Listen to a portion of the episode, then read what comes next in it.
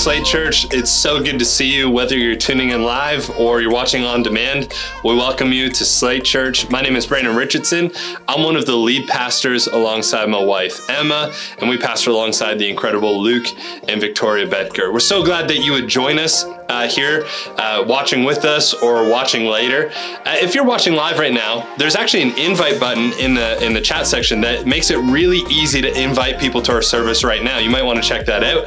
If you haven't followed us on social media, make sure you're doing that. And listen, if you've never filled out a Connect card or um, reached out to get connected with us, we'd encourage you to do that as well. There likely is a link in our chat, or if you're watching on demand, in the description uh, below this video. We'd love to connect with you because while it is great for you to tune in once. We would love to uh, do life with you uh, right now during COVID season and especially after. So please fill out a Connect card.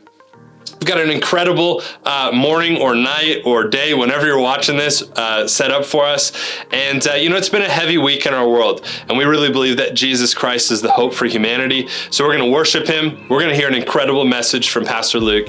I'm really excited for it. So why don't we pray and we're going to transition into worship. God, thank you so much for today. Um, today is the day that you have made. God, we will rejoice and be glad in it. God, our, our hearts are heavy as we see what our world is going through right now. God, we pray that you would help us to be a part of the solution uh, to bringing your, uh, your name and your life to everybody. Uh, Jesus, we thank you for who you are, and we worship you now. In Jesus' name, amen.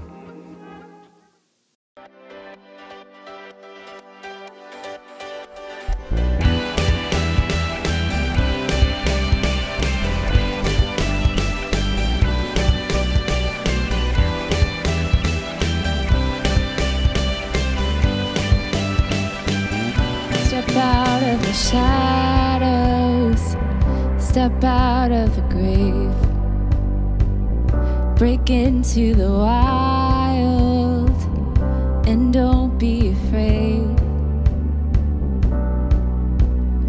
Run into wide open spaces, graces waiting for you. Dance like the weight has been lifted, graces waiting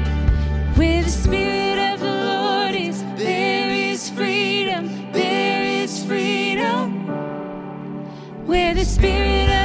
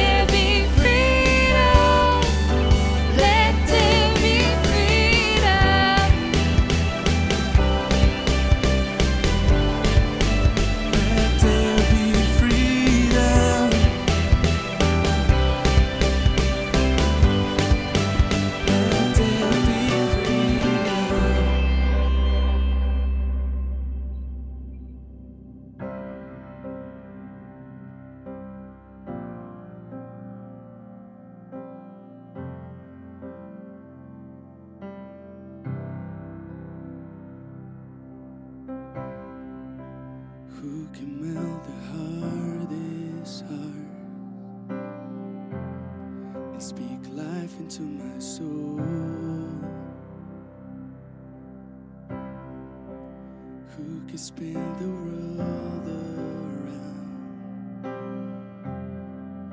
and hold me ever close? Who can search the depths of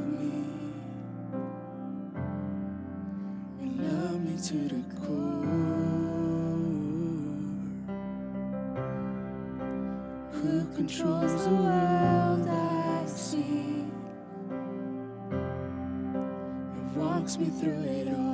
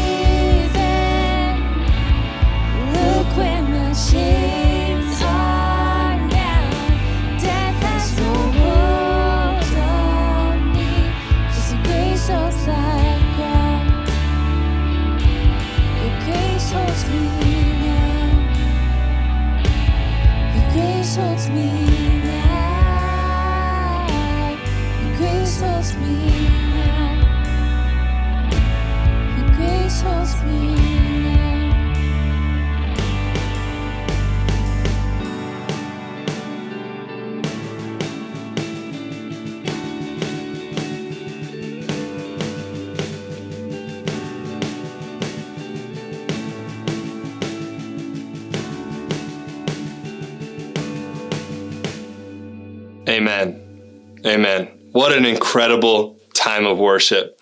We're going to take some time right now to actually go through our prayer and praise reports uh, that have come in over this past week. These are real things that people are praying for in our church, as well as real things that people are thanking God for in our church. If you would like to fill out a prayer or praise card, uh, make sure you go online at slatechurch.com slash prayer, and you can actually uh, submit your prayer request there or your praise report. It's important to be thanking God during this time.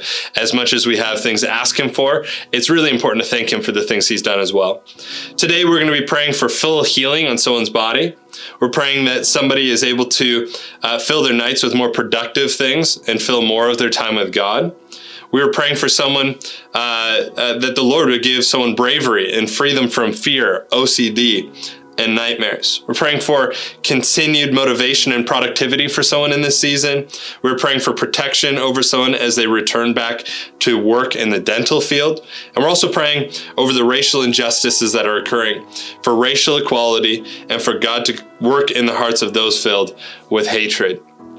Hey, these are um, some really great praise, uh, praise reports, prayer requests, and we're going to pray for them right now. Why don't we bow our heads uh, where we find ourselves? If you're believing in faith right now for these prayer requests that have come in, why don't you just reach out a hand towards the screen? And if you have a prayer request of your own, right where you're at right now, no matter how awkward it feels, why don't you just raise it or reach out your other hand in faith, symbolically saying, Hey, God, I need you in this moment. Jesus, we thank you for who you are. We are thankful that you are all powerful. God, we thank you that you see uh, our human plight and you're not distant from it, but you're close to us. That God, you care deeply about the things that we're going through. God, for every person that has submitted a prayer request over this past week, whether it was read out today or not, God, we lift the prayer request up to you right now.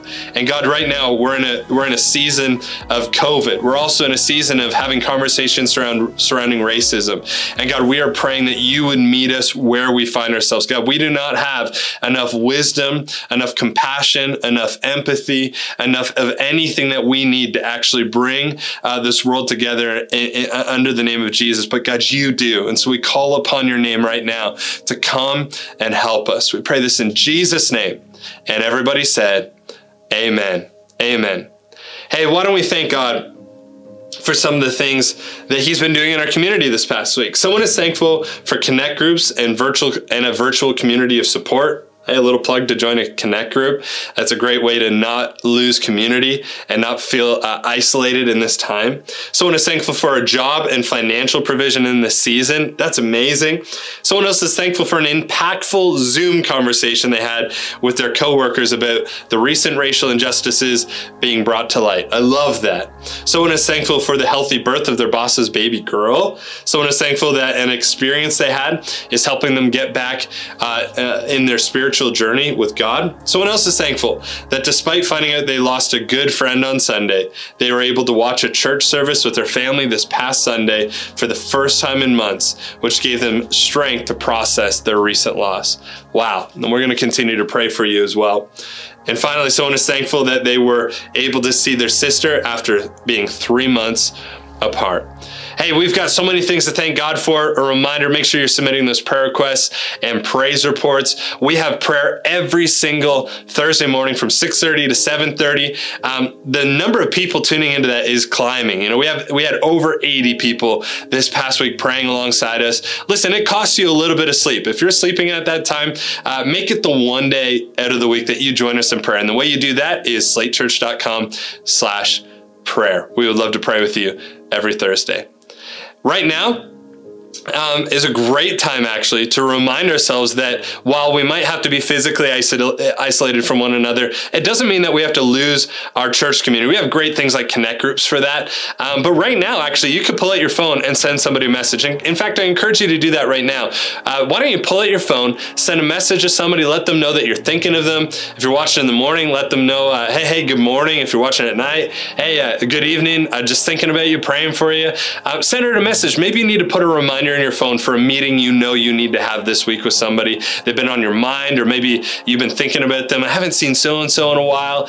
Um, why don't you just um, write a reminder in your phone right now so that we make sure that we stay connected in this season? If you're in a room with someone right now, give them a fist bump, something else that's appropriate. I don't know what it is, but uh, let's make sure that we're greeting one another because we don't have to be socially distant amidst being physically distant in this season.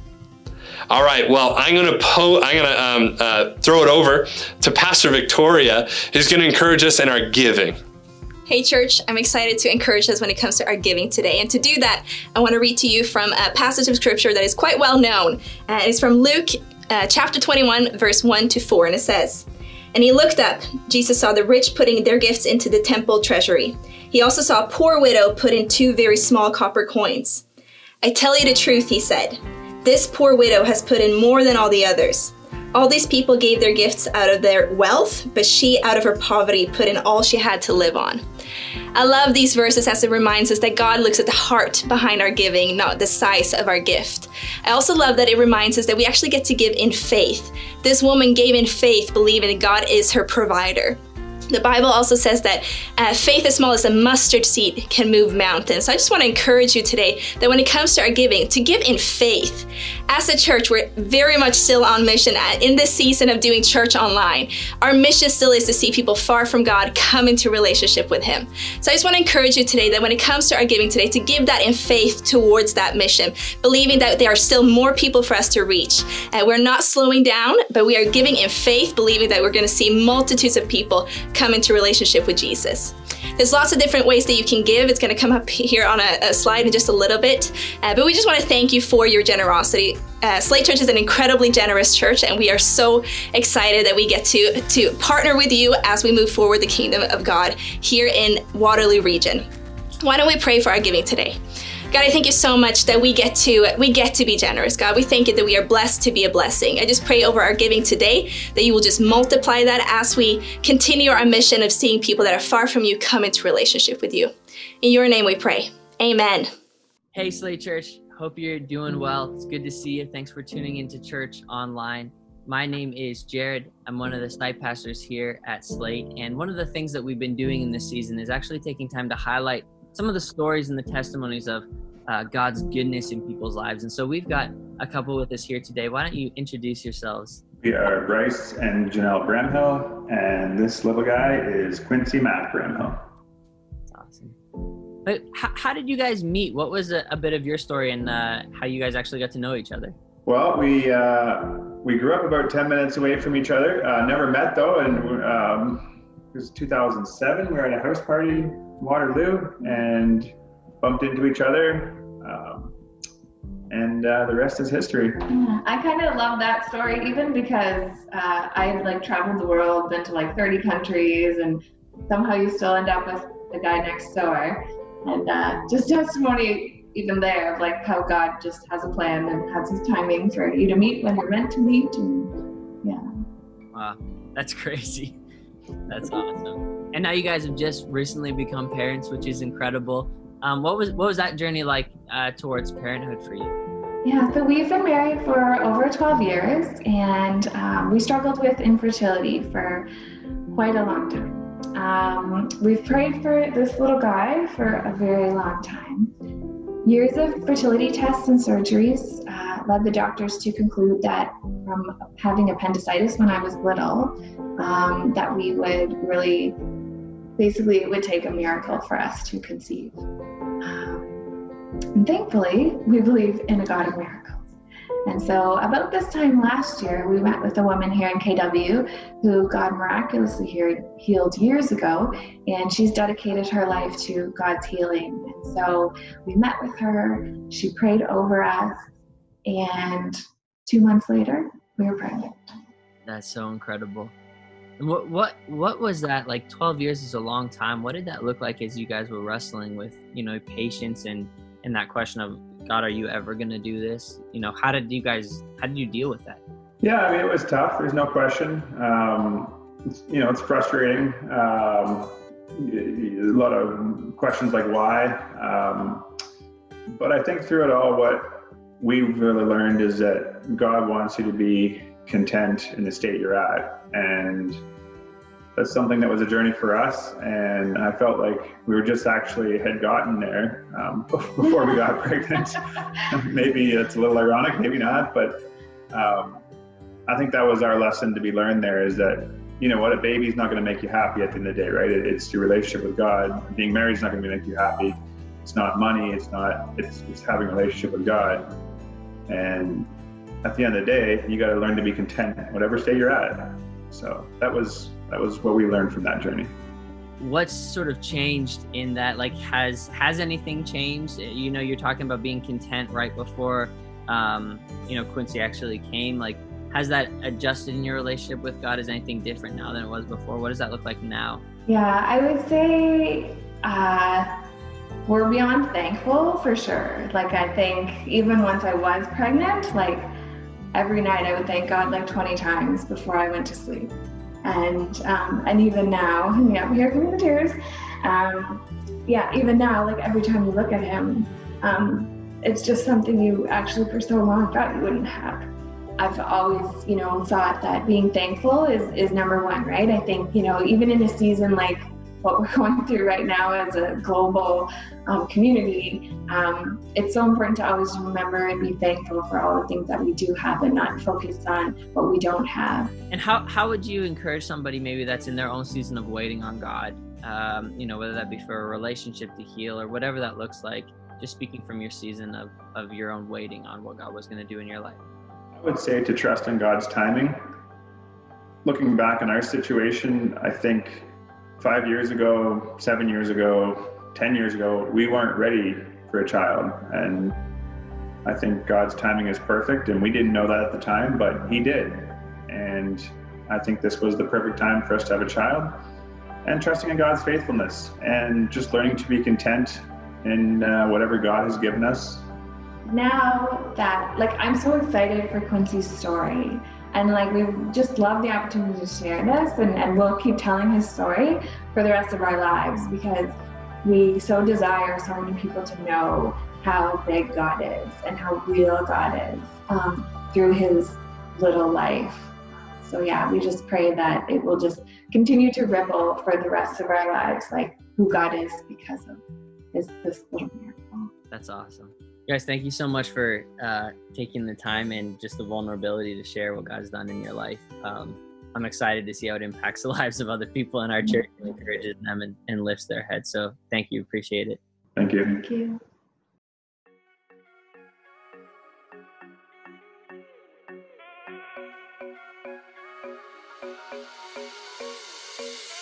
Wow, what an incredible testimony. And you know, we've, as lead pastors, just been encouraged by the amount of people that are willing to share their story in this season. It's it's important to do this. In fact, uh, you know, in the Bible it says, "Hey, have a testimony ready," because this is actually how we can speak of what Jesus is doing for us. You know, it's great that so many people have been impacted by Slate Church, but we're even more excited about how Jesus is impacting people in this season and and way before this season. And so, thank you for submitting your testimonies. If you want to share your story, why don't you uh, share it with us at uh, mystory at slatechurch.com. And uh, you can email us and say, hey, uh, you know, I, I, would love to share my story. And we would love uh, to um, uh, share your testimony with our church. Listen, if you've been following us for any time as a church, you'll know that uh, the best way to stay in touch with everything we have going on is going to our website, uh, slatechurch.com or following us on social media at Slate Church. And uh, it's important to do these things. In fact, one of the things that is great to do is to turn on your notifications on each of these things, whether it be Instagram or Facebook or YouTube, because what that enables you to know is uh, is uh, if we have changed anything, it lets you know immediately and it sends a notification to you uh, to let you know everything that's going on with our church. So if you haven't turned on notifications on these platforms, make sure you do that. If you don't know how to do that, a quick Google search will get you there. But we want we want to make sure that you're in tune with everything that's happening through our uh, throughout our church throughout the week. Whether it's connect groups, which we are still having virtually, some of them have uh, moved to every week for an hour. Some of them are every other week for an hour. But they're on Zoom. We're still meeting. Whether it be our prayer mornings or uh, leadership nights or that sort of thing, we want to make sure that you stay in tune with everything that's happening across our church because it's important stuff. It's important to stay connected in this season. All right. Well, I am really excited to hear this message. Uh, I know that this message in particular that Pastor Luke is about to speak has been birthed out of a lot of the stuff that God's been speaking to him and a lot of the conversations that we've been having as lead pastors together all throughout this past week. Listen, um, we're going to talk a, a, about justice today, and I'm really excited to hear the message that God has placed on Pastor Luke's heart. So uh, while you get ready for the message, why don't you pull out your notebook? Why don't you um, pull out your phone, wherever you're going to write your notes, and get ready. Have yourself uh, yourself in a posture to receive today. You know, if you're a parent, uh, maybe it's time to put on a show for the kids if they're running around. That's what we've got to do in our household. Or maybe you're distracted by something else you're doing right now. This is a really important message. Just tune your focus into as we hear from God's word. I can turn it over to Pastor Luke. Well, hey, church, I'm excited to be speaking to you today. And you know, this is a message that I feel is really important. And it's one that I feel that God has put on my heart. So let's lean into what God wants to say to us today. And to begin, we're going to go right to scripture. So why don't we begin by turning in our Bibles to Matthew 22, verse 37 to 40. I'm going to read this. We're going to get into things today. It says this Jesus replied, Love the Lord your God with all your heart, with all your soul, and with all your mind. This is the first and greatest commandment. And the second is like it love your neighbor as yourself. All the law and prophets hang on these two commandments. If you're taking notes today, why don't you go ahead and write down this title for the message? You can write down the title, Our Cultural Mandate. Our Cultural Mandate. Go ahead and write that down. And why don't you join me in prayer as we get into this? Father, we thank you so much for who you are. We thank you that you are good. We thank you that you are with us, that you are for us. Father, I just pray right now that you would speak to your people. Father, may this be your word to your people in this moment. We thank you for who you are, and we thank you for your love for us. In your mighty name we pray. And everybody said, Amen. Amen. Amen. Well, what's down in the well comes up in the bucket is a phrase that I use to start an Instagram post that I posted a, a, week ago now, actually. And it's one that I've been continuing to reflect on and, and turn over in my mind because it would seem that a bucket was lowered into the well of our society. And what came up in the bucket was injustice, intolerance, and oppression. For some of you, this is obvious. You know this. You've seen this going on. You've seen this as being in the well of society for years, maybe your entire life. For others of you, maybe based on the events that have unfolded in the past couple of weeks, this is new for you. And perhaps you're seeing this oppression and injustice for the first time. You know, indeed, when the bucket is poured out in the form of a black man dying because a police officer has his knee on the man's neck, the response is understandable outrage. This bucket of racism and oppression has been poured out one too many times in our world. You know, as a church, we believe that justice and righteousness will prevail.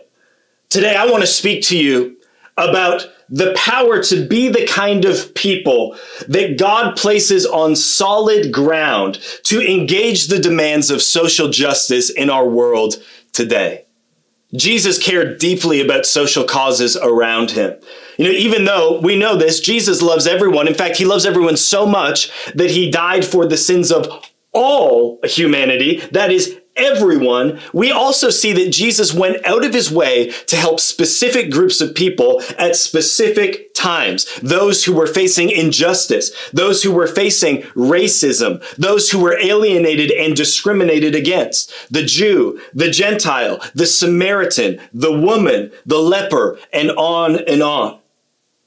So when we say Black Lives Matter as a church and as a society, and we participate in a movement that seeks justice and empowerment for those who are oppressed by racism, it is one of the most Christ-like things that we can possibly do.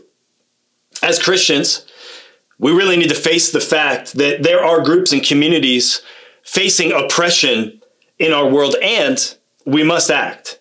We've got to be willing to address these systems and these institutions in our world that make these difficulties a reality for so many people on a day to day basis. And we can't just become spiritually lazy and offer up some more generic excuses as to why we can't help. You know, this message uh, is actually being recorded on a Thursday. A little behind the scenes for you. We record this message for Sunday. You're watching it on a Sunday or maybe after that, but we record it on a Sunday, which means just last night, uh, we had the opportunity as lead pastors and other leaders from our church to actually uh, march with thousands and thousands and thousands of people in our community in the KW Solidarity March, where we marched in support of the Black Lives Matter cause. It was uh, it was amazing to be able to stand together with so many citizens of KW. You know, I grew up in Kitchener Waterloo. Um, I've lived in other places in the world. I've lived in Australia. I've lived in Sweden. But for me, Waterloo has always been home. You know, I've always considered this my city. This is this is my city. This is where I grew up. This is this is my place. This is my city. But growing up in my city, I never once had uh, to worry about the color of my skin here. I never once had to had to consider the fact that uh, that, that, that the skin simply the skin color I have uh, isn't something that I've ever in my life had to think about before. Never had to worry about it. But last night, listening to the stories of so many people of color who have had different experiences growing up in Kitchener Waterloo reminded me once again of the privilege that I possess. And really, it convicted me once more, as it has many times in my life, of the fact that I need to attach a purpose to my privilege. I was reminded that not everybody has been as lucky as I have been, but for those of you who are like me, I really want to encourage us. It's time that we give our privilege a purpose. And the purpose of that privilege is justice for the oppressed and the marginalized. For those of you who maybe haven't experienced the same type of privilege, I want you to know we stand with you. Now, I just want to throw out a disclaimer just at the beginning of this message. And I do want to say this is a difficult message for me to speak. It's not easy to come at a time like this and deliver this type of message. I'm not an expert on social justice. I can't speak from my own experience of oppression. But I do believe that as one of the lead pastors at Slate Church, that we have a responsibility to bring a biblical understanding, a biblical paradigm of justice to our church in a time where injustice, unjust acts and oppression and oppressive acts are being outworked so often on a day-to-day basis around our world, but also in our own backyard. So today I want to do just that. I want to bring a biblical paradigm of justice.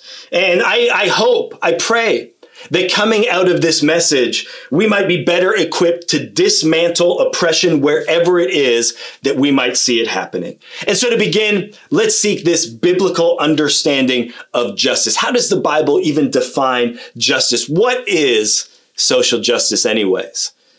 You know, social justice is where our love for God is put into motion on the road of reality as we act to love others.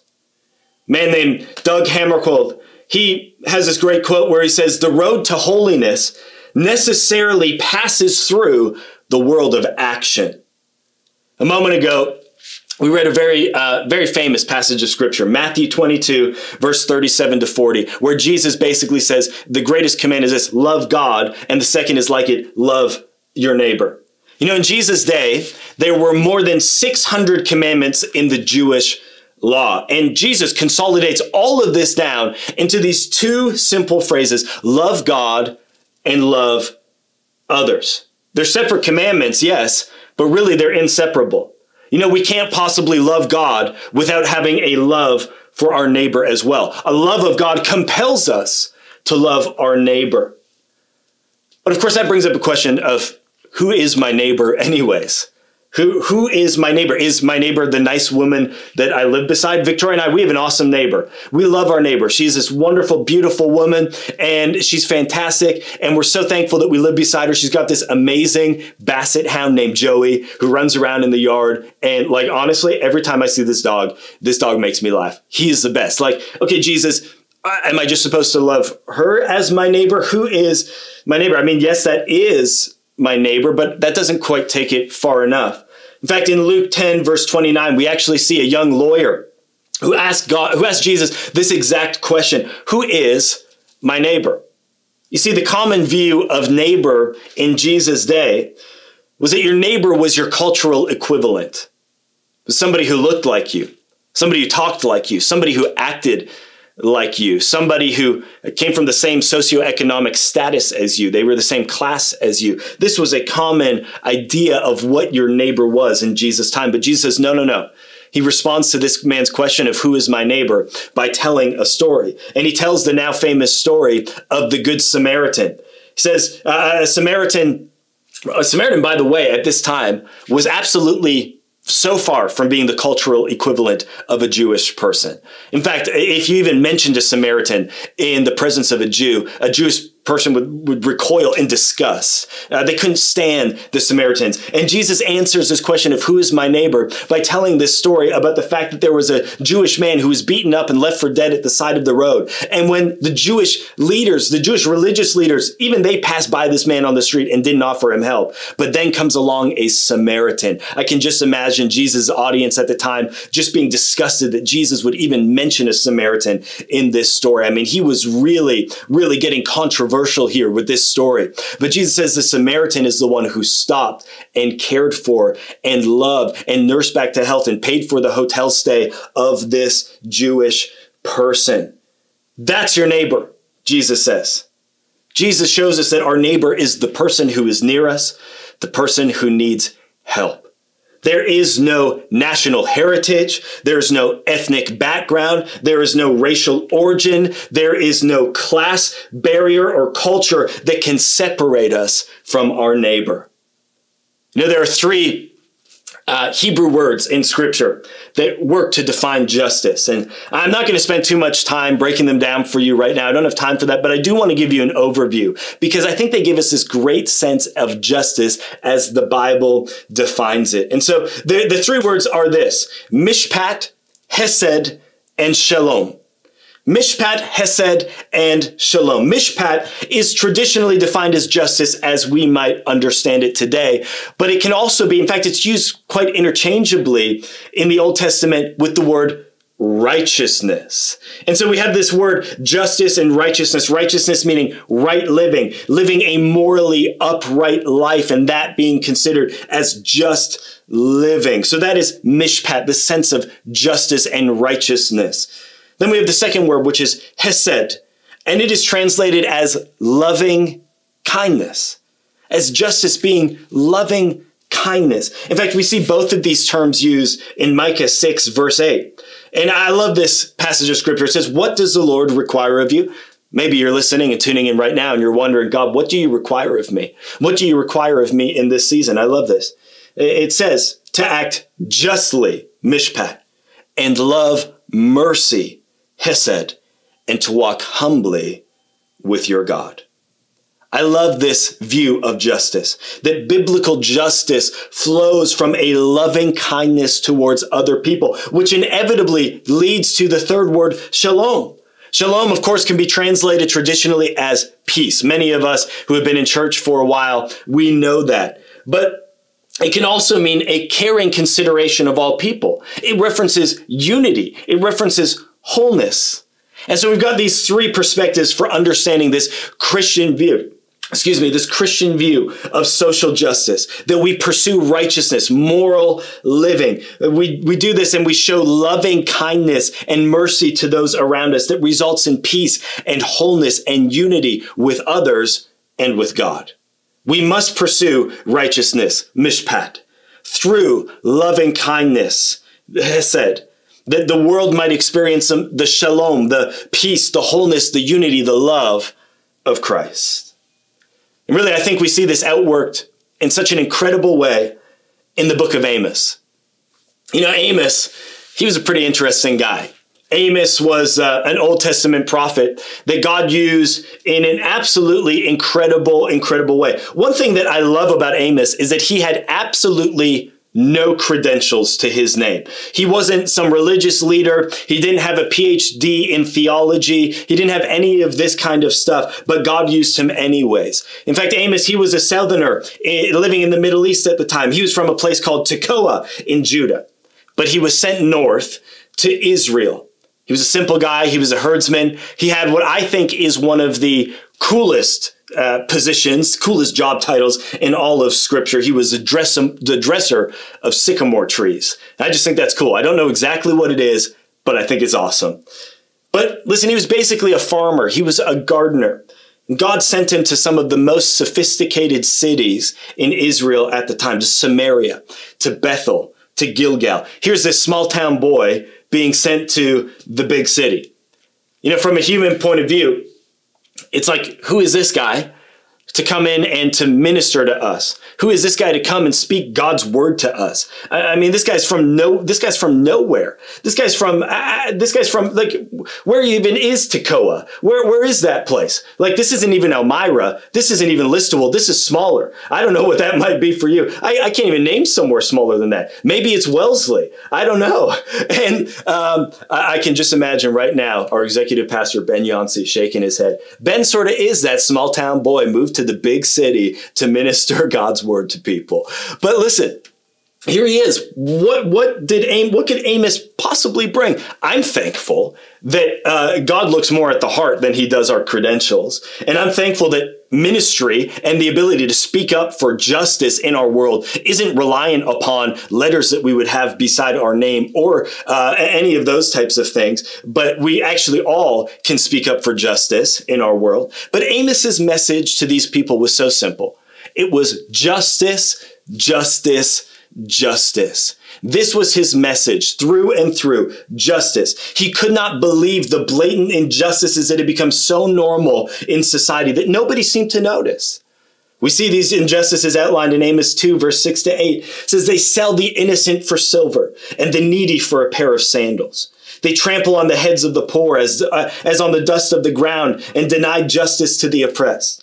Father and son use the same girl and so profane my holy name. They lie down beside every altar on garments taken in pledge in the house of their God, and they drink wine taken as fines. These people, they were selling poor. They were selling somebody into slavery for a pair of sandals. Uh, They, they took financial advantage of the helpless. All of these acts of injustice, they were predicated upon one thing, which was the abuse of power. Power was being used to control, to manipulate, to destroy people. And Amos came out in force against these abuses of power, abuses that were allowing the elites of society to oppress the poor. It's so important for us to study and take to heart these words of Amos because it shows us that God cares about justice and God sees injustice and it breaks his heart. You know, Israel at this time was in a golden age.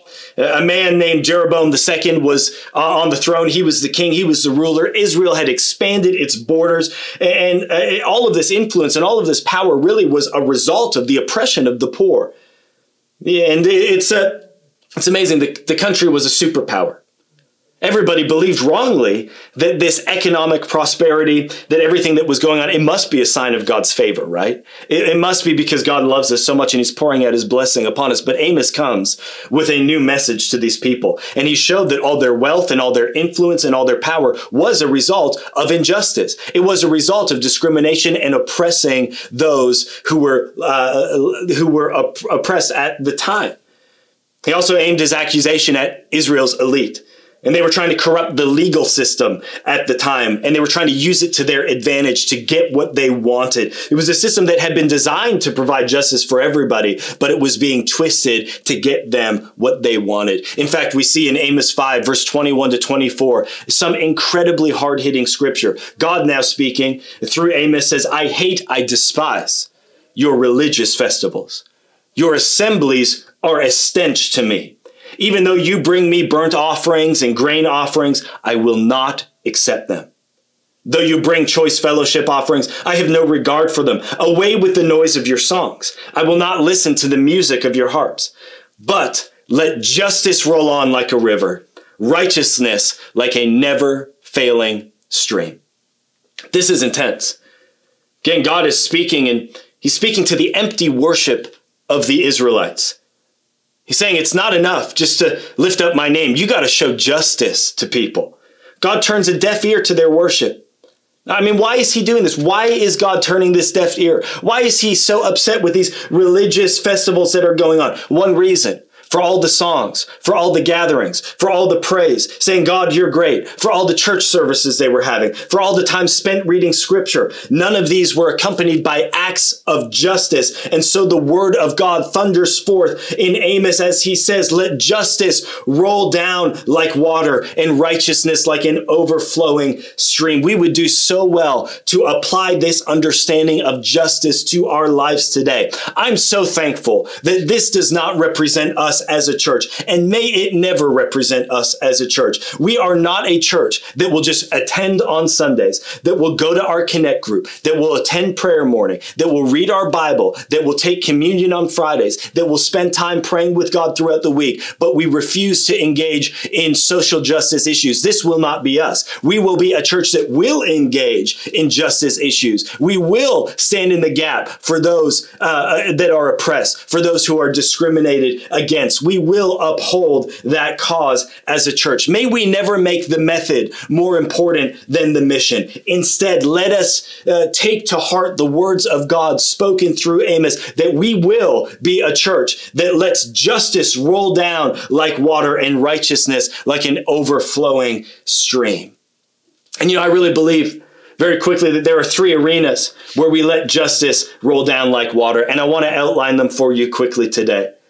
The first arena that we outwork social, social justice in is the personal arena. You know, there's a, a psychological phenomenon called the Stockholm Syndrome. And this is something that happens to people who are kidnapped, yet they fall in love with their captor. It's it's almost unexplainable. It doesn't make sense that somebody would uh, w- would do that, and they don't even want to be set free. And so often, I think that we can experience Stockholm syndrome with sin in our lives, where we don't even recognize anymore that it is our captor, that we are held captive by sin. And in fact, we like it and we don't want to be set free from it. But as long as sin keeps us captive, we cannot be advocates of justice in our world. If we crave justice, it starts with us. In the words of Richard Foster, we cannot work for justice, but live in justice. We cannot work for peace and live war. We cannot work for racial inequality and live bigotry. We must stand against all forms of pride, envy, anger, sloth, greed, gluttony, and list within ourselves, and, and all of these sins within ourselves first and foremost. These things try to undermine the good that God would have us do in this world. We've got to seek spiritual formation in ourselves. We got to make sure that when we lower the bucket into our own well, what comes up is the fruit of the Spirit and not the rot of sin. We got to personally pursue renewal. We've got to personally pursue Christ. We must arrange our lives in such a way that every single day we are taking steps in becoming more like Christ, that through spiritual disciplines, we place ourselves before God so that He can do His transforming work in us so that we can be formed into the image of Christ for the sake of others. And as we start to become more like Christ, we cannot help but engage in the arena of social justice and fight for reform and change. We cannot help but stand in the gap of the oppressed. We cannot help but pursue righteousness and justice and loving kindness and peace. It is the natural outworking of who we are as people who reflect Christ in our lives. Let's not allow our mouths to speak one thing, but our spirits to believe another. Let's not allow our actions to undermine our words. As Christians, let's align our acting and our speaking. When we say we love others, it propels us to the action of loving others. If we just have nice thoughts about loving others, but we haven't acted upon them, then we haven't taken it far enough and we are not yet looking like Christ as we should. Let us commit ourselves to honesty, integrity, and morality, and generosity and love towards all people. The second arena that we outwork justice is the social arena. And so often in life, we just pass one another like ships in the night. We go by uh, people and we don't even consider their well being, let alone the state of their soul. But we've got to work for social justice in the social level of our lives. This, of course, begins on the level of our interpersonal relationships with those that we know that we're close with, the people we come into contact with on a regular basis. We must learn to live in peace with all people. But social justice, of course, extends into the larger context of culture. Things like school groups, clubs, church functions, city councils, social media, into all of these networks, we must bring love, joy, peace, patience, kindness, goodness, gentleness, self control. We got to bring the fruit of the Spirit into all these places. Our first response as Christians should be to feed the hungry. It should be to help the homeless. We must take the struggle of justice upon our shoulders and move it forward as people full of faith and trust in Christ. Let's look for those neglected because of social status. Let's look for those neglected because of race, because of gender, and let's fight for their welcome and their embrace into the social context and the sphere of life in which we find ourselves. But we got to go further than just that because we also need to outwork justice in the third arena of our lives, which is the institutional arena of life. You know, when we read about Jesus cleansing the temple in, Jer- in Jerusalem in the book of Matthew, Matthew 21, we see that he is coming against an institutional structure that had become destructive, discriminatory, and oppressive. See, the religious leaders of the day in the temple were extorting the poor. They were uh, discriminating against uh, the poor people. See, what would happen is people would travel from far and wide to Jerusalem to ma- present a sacrifice for their sin at the temple. And of course, they would bring the best that they could offer. They would find uh, the calf in their flock who, who was uh, the, the best example of a calf that they could bring. They would bring their very best to the temple and they would present it to these religious leaders. And the religious leaders would take one look at that and they would say, well, you're almost there. You're so close. It looks pretty good, but it's not quite good enough. We're sorry. Thankfully, for a small fee, we have this whole stable full of temple pre-approved calves. And for this small fee, uh, you can go ahead and use one of ours that we have already pre-chosen for you in order to sacrifice on behalf of your sin. They were basically taking advantage of these people and they were saying, Hey, you need to buy this one. Basically give us all your money or go to hell. And people had no choice but to give them all their money and, and, do something, do what they could. And so this is why Jesus comes in. This type of institutional oppression. This is what caused Jesus to flip the tables and chase them out of the temple with a whip. It's pretty unbelievable, but this goes to show us that the heart of Christ is against injustice. See, justice and goodness, we believe as lead pastors can be built into institutional structures. And as a church, we want to fight for this in our society. We see another amazing example of institutional reform in the book of Acts. One of the first controversies of the early church was just after Pentecost when the widows of Greek Jews were being discriminated against in the handing out of the daily food. And the apostles solved this issue by pursuing institutional reform. See, they appointed deacons who the prerequisite was they were full of the Spirit. Again, personal transformation first. They were full of the Spirit personally, but also the deacons who were appointed to enact reform towards these Greek widows. We read it in the, in the gospel. They all had Greek names. It's an amazing little detail that's so easy to read over. The disciples, the apostles, they appointed from the marginalized group leaders to be institutional representatives for the oppressed. It's powerful. Again, shows the heart of God's of God towards justice in our world. Institutional oppression matters to God. As a church, our task is to work to build a society where it's easier to do good than it is to do evil. To, to, to have a society where where uh, where laws and systems provide justice for all. So where poverty is perpetuated, we change it. Where systems oppress, we work to make them more responsive to human need. And listen, I understand this is so complicated. I feel like it is. I look at the task at hand and I think, can it be done? Uh, there's so much involved in this. There's political ideologies, there's histories, uh, there's all kinds of things that seem to stand in our way. But just because it's a big task does not mean that we can sit back and be silent and roll over as a church. We cannot do that. As Christians, we must be the conscience to the social arenas in which we find ourselves. In the words of, in the words of Donald Bloesch, he says the gospel is a stick of dynamite in the social structure. Of course, we know the stick of dynamite is not there to destroy, but rather it is to demolish systems that are oppressive, oppressive ways of doing things, and instead contribute to ones, to the building of ones that contribute to the flourishing of all human lives. And so now to end, a call to action. I titled this message, Our Cultural Mandate. And our cultural mandate is this to seek justice for the oppressed, the marginalized, the discriminated against, the outcast, the forgotten, and the looked down upon. Whatever it takes, wherever it happens, and whoever we can love, we will rise to the occasion. Whatever, wherever, whoever, whatever the need, wherever it is happening and whoever it is happening to, we stand for justice and we act against oppression.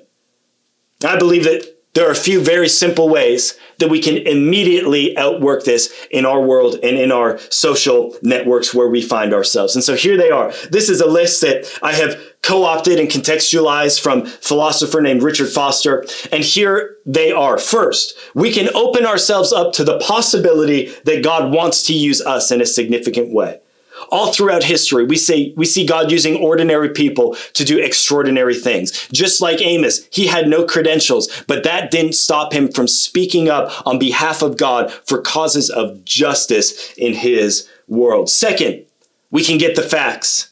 We can become global citizens. We can become informed. For those of us who uh, have come from a different kind of life of privilege, we can take time to listen to people who are oppressed, to learn from them, not to offer our opinion, but to hear from them and their stories and learn how we can actually help. Third, we can become advocates for the powerless and the exploited. Again, Richard Foster says, this is so hard hitting. He says, Our comfortable dinner parties need to hear the whimpering, moaning songs from the slums. Our soft love needs the backbone of justice. Fourth, we can, we can support relief agencies in their good work, both financially and through volunteer efforts. Fifth, we can become involved politically.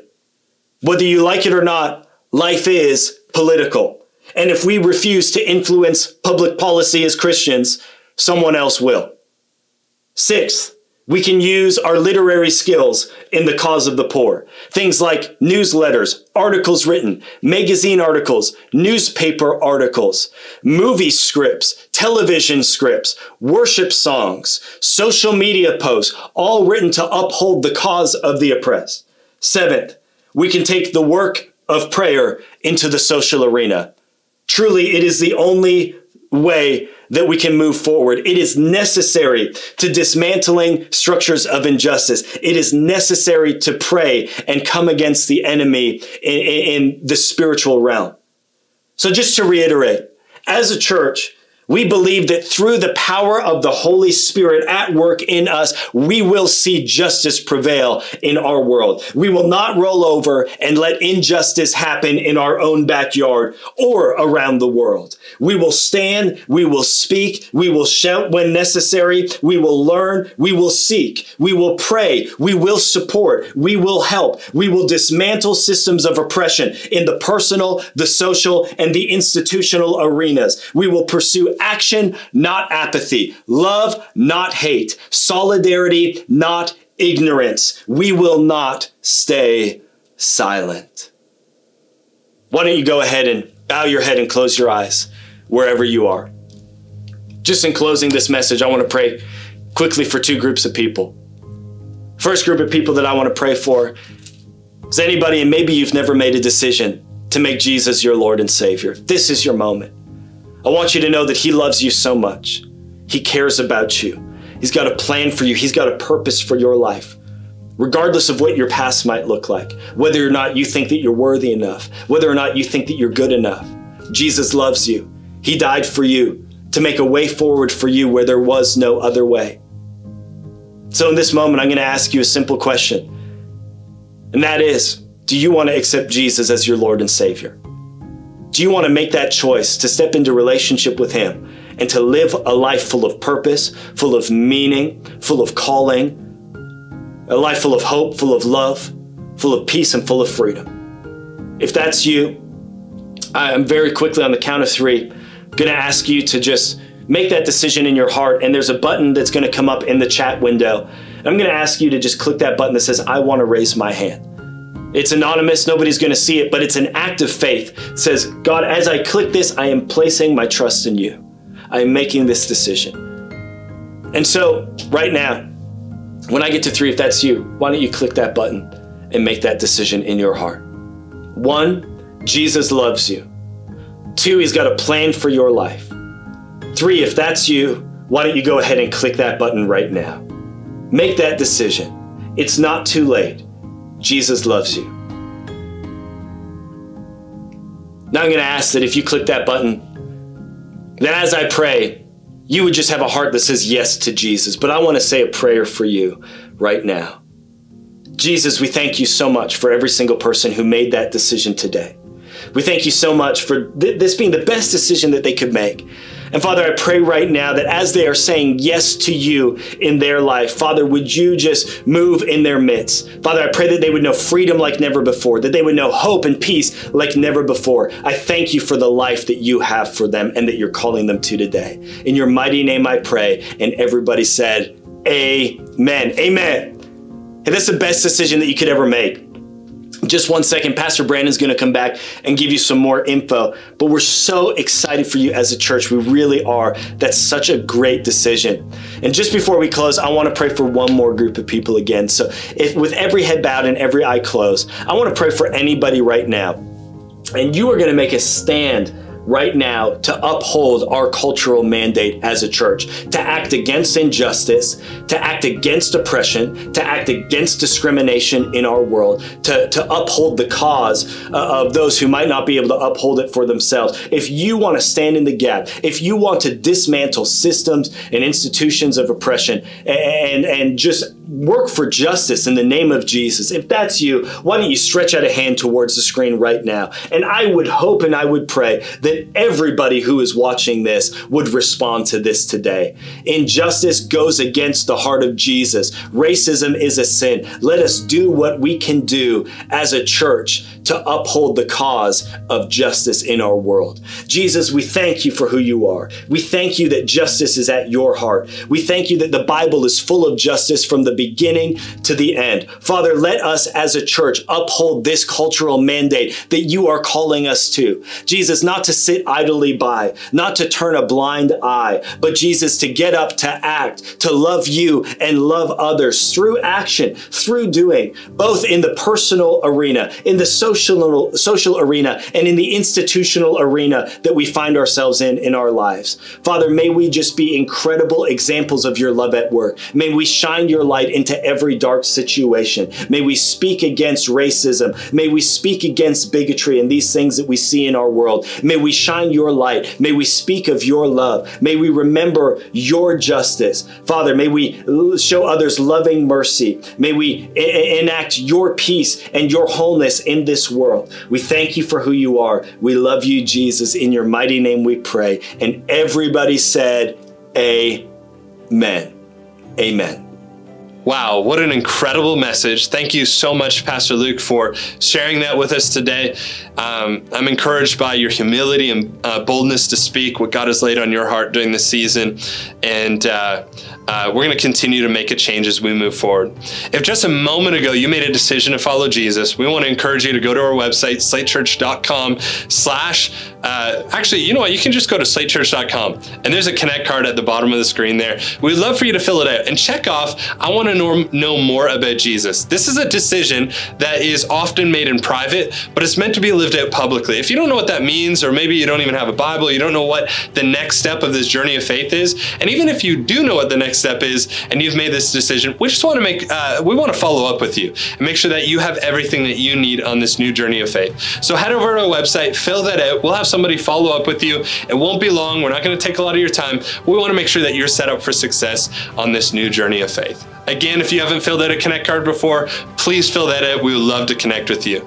And if you've never um, been to something that we host called Next Steps, Next Steps is something that we've developed that essentially means um, allowing you to figure out what your next step is here at Slate Church. Maybe you've been coming for a while. Maybe this is the first time you've ever tuned into one of our services online. Maybe you were coming for a little bit when we were uh, in, in uh, you know in person, physically gathering, and now you've tuned in again digitally, and you're wondering how can I get involved in the season, or what is the next step of this church, or whatever it else. Whatever your questions are, Next Steps is an incredible way to learn what your next step could be. It's an incredible way to, to uh, way to meet some of our leaders, hear some of our vision as a church and where we're headed, and uh, have some of your questions asked. Next Steps runs immediately after the service you're watching, unless you're watching it on demand. And a link will actually be posted right now in the comment section. If you click that, it'll take you to a Zoom call. Don't worry, uh, it- there's nothing awkward about it. We're not going to keep you there too long. It's maximum 10 minutes long, and uh, there's some leaders there that would love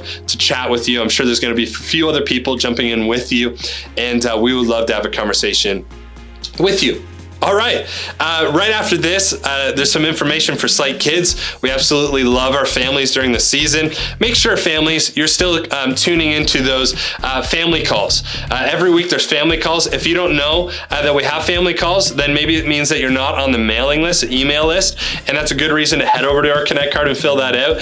But uh, make sure you're still tuning into those. I know for us and our family, we got busy there over the last few weeks, and we've been forgetting to tune in ourselves. This is a reminder for anybody like us that is going to start tuning in again that it's important for our kids to remain friends with their friends during the season. As much as we're missing people, the little kids in our lives are also missing their friends. So make sure we're tuning into that. All right, it's been a great Sunday. We love you, church. Let's keep fighting for justice in our world today. And we will see you this week at some point or next Sunday. Kenzie, how's it going? Good, good, good, good, good, good, good, good, good, good. Hi, Slay Kids. Say Slay Kids is now. Slay Kids is now.